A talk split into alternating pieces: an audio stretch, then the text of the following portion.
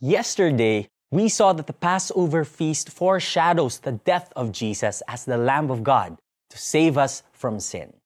Let's continue with our series, Jesus in the Old Testament Feasts, and talk about the feast that foreshadows the resurrection of our Lord Jesus. Best Offering. Sa iyong pamamalengke, narinig mo na ba ang mga salitang buena mano? Mula ito sa Spanish word na buena, meaning good, at mano, meaning hand. A good hand. Sa mga negosyante, ang unang customer ay buena mano. Pinaniniwalaan na kung generous o maraming binili ang unang customer, ay magiging maganda ang takbo ng negosyo sa buong araw. Sa Israel, meron naman silang tinatawag na Feast of First Fruits. Sinabi ni Lord kay Moses na sa tuwing mag-aani sila, ibibigay nila sa pare ang isang big kiss ng una nilang ani iwawagayway ito sa harapan ng Diyos. Isang araw matapos ang Passover, Sabbath.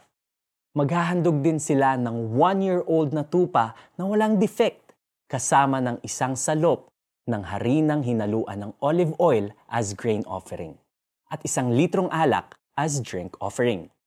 Ang Feast of First Fruits na inutos ni God sa Israelites ay larawan ni Jesus mismo. Ang pistang ito ay ginaganap sa araw ng linggo matapos ang Passover. Araw din ng linggo ng mabuhay na muli si Jesus. Apostle Paul tells us, But Christ has indeed been raised from the dead, the first fruits of those who have fallen asleep.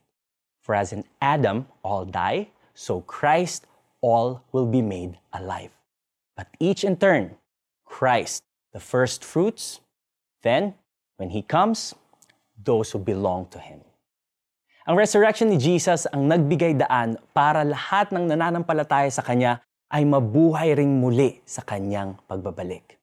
Those who believe in Jesus are the kind of first fruits set apart for Him.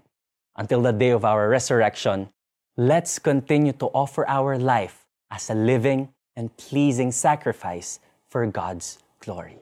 Let's pray.